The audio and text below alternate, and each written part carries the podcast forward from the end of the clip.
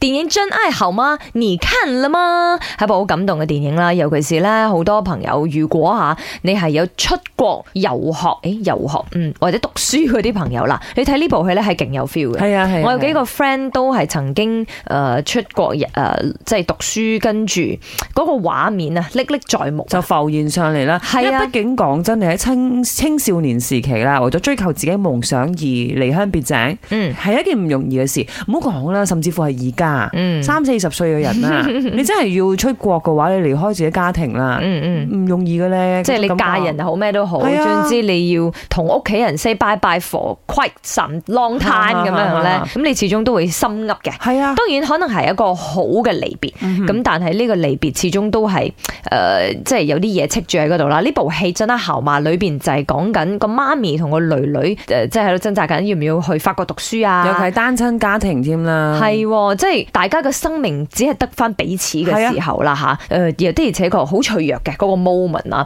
誒、我哋今日就行比較感性嘅路線之餘咧，都可以搞笑嘅。點解咧？誒、因為過年 啊嘛都係咪好多人反叛期嘅時候咧，啊即係講緊中學又好，college 又好，的而且確係比較比較壞蛋少少 嘅。咁你有冇做過一啲瞞住媽咪嘅事咧？其實電影裏邊都有嘅，因為個女主角嗯咧，佢喺考法國嘅大學嘅時候咧，佢係瞞住媽咪嘅，佢係收到入學通知，媽咪睇到嘅時候先至知嘅。嗯咁啊，當然咧都要問翻大家，即係即係瞞媽咪嘅事啦，因嗯為都知我百厭噶啦 嚇，有嘅我好多。好多，我都好好多，即係好細埃嘅。譬如明明係同誒男仔出去 咁，但係原來即係同媽咪講嘅版本就係同女仔出去，即係咁嗰啲樣咯係中學時期嘅事啦，啊大係個咗而家佢最驚你就係唔同男仔出 街，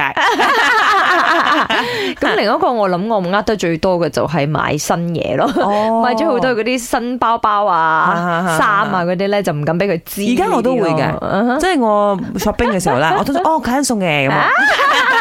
睇緊餸嘅睇緊餸嘅咁啊，你媽聽到咁點啊？而家 未起身啩應該。係啦，唔知道誒你又做過啲乜嘢瞞過媽咪？买东西的时候是把价钱报低的，因为有时候妈妈会觉得说那样物品不值得那个价钱，但是又很想买的时候就会把价钱报低啊。试过买包包啊、买衣服啊那些啊，都是把价钱报低的啊。因为有时候妈妈就会啊看见你买新东西就会说啊这个东西是多少钱呢？啊，然后我就会故意把价钱报低，然后她就会觉得嗯这个价钱才合适，如果贵的话你就不可以买，就比较多玩的是这一个东西。我個仔